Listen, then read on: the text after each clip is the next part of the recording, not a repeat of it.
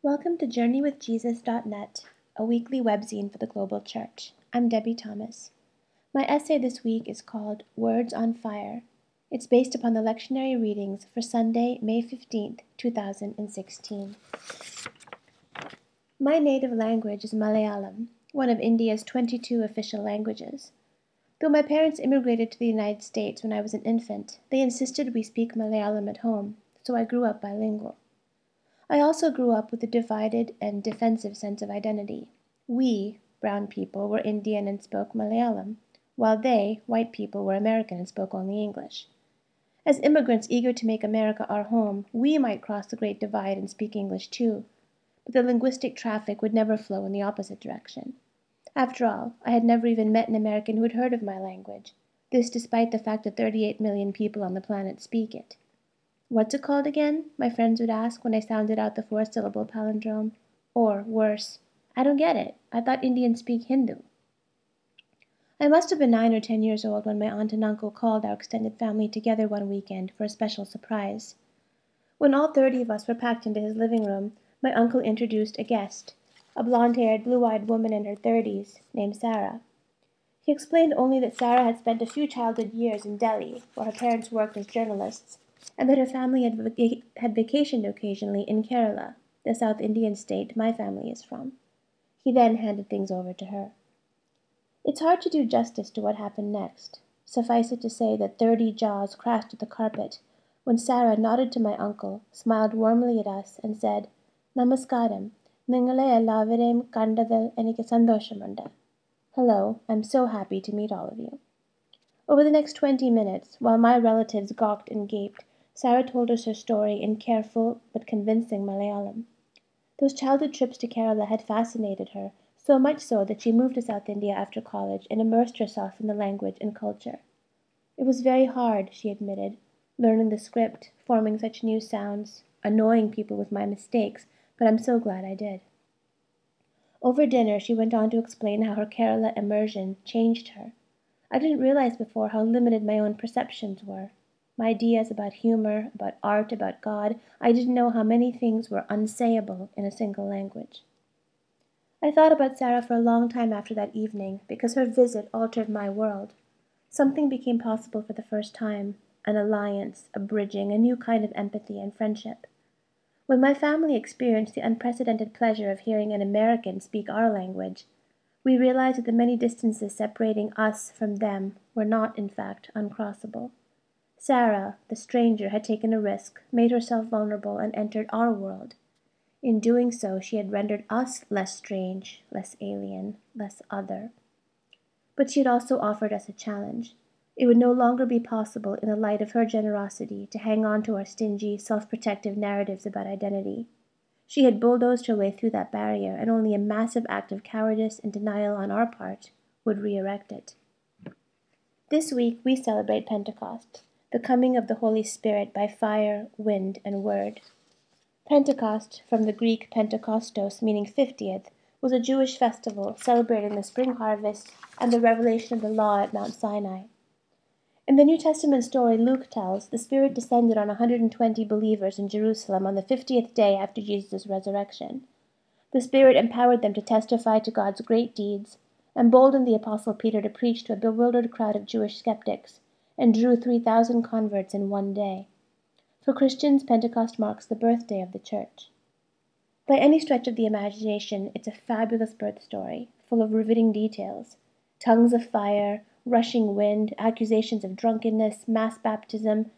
It's easy to get lost in the spectacle. But the detail that stops me in my tracks every year is this one. All of them were filled with the Holy Spirit and began to speak in other languages as the Spirit gave them ability. At this sound the crowd gathered and was bewildered, because each one heard them speaking in the native language of each.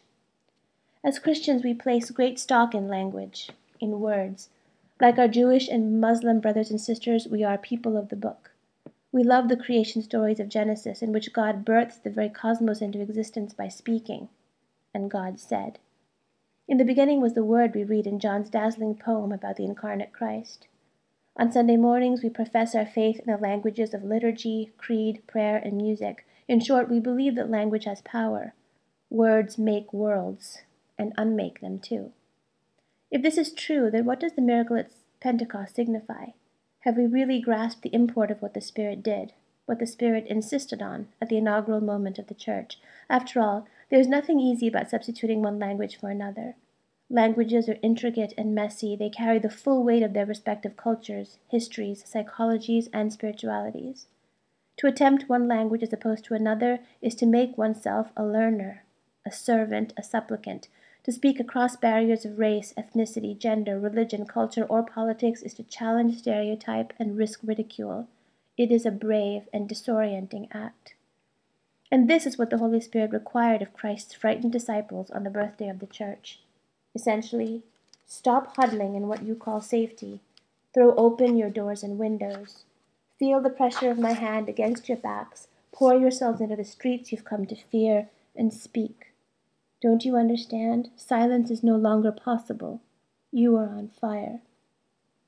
What I love about the Pentecost story is that it required surrender and humility on both sides. Those who spoke had to dare languages far beyond their comfort zones. They had to risk vulnerability in the face of difference, and do so with no guarantee of welcome. They had to trust that no matter how awkward, inadequate, or silly they felt, the words bubbling up inside of them new words, strange words, scary words were nevertheless essential words, words precisely ordained for the time and place they occupied. Meanwhile, the crowds who listened had to take risks as well. They had to suspend disbelief, drop their defenses, and opt for wonder instead of contempt. They had to be willing to share the languages that defined them. Not all of them managed it. Some sneered because they couldn't bear to be bewildered, to have their neat categories of belonging and exclusion explode in their faces. Instead, like their ancestors at Babel, who scattered at the first sign of difference, they retreated into the well worn narrative of denial. Nothing new is happening here. This is not God. These are blubbering idiots who've had too much to drink. But even in that atmosphere of cynicism, some spoke and some listened, and into those astonishing exchanges God breathed new life.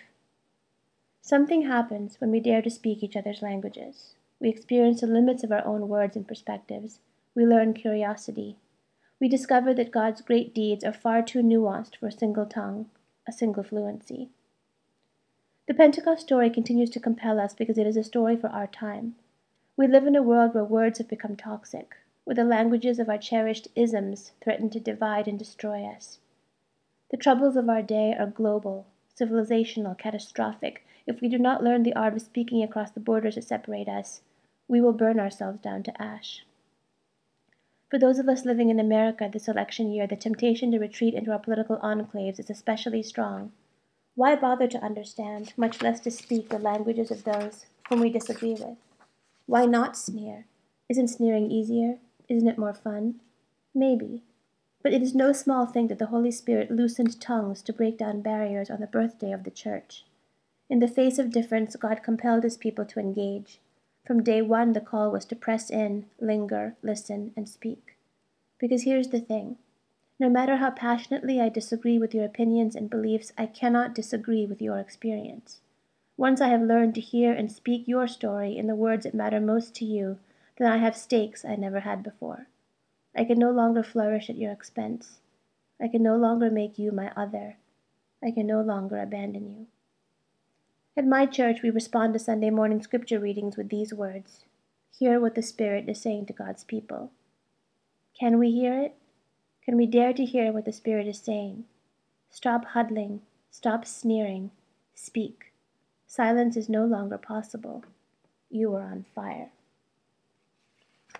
For books this week, we review Becoming Wise An Inquiry into the Mystery and Art of Living by Krista Tippett.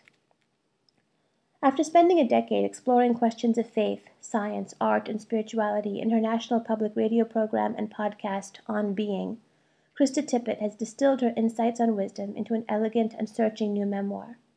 Becoming Wise is far more than a compilation of the radio interviews that have won her both a Peabody Award and a National Humanities Medal.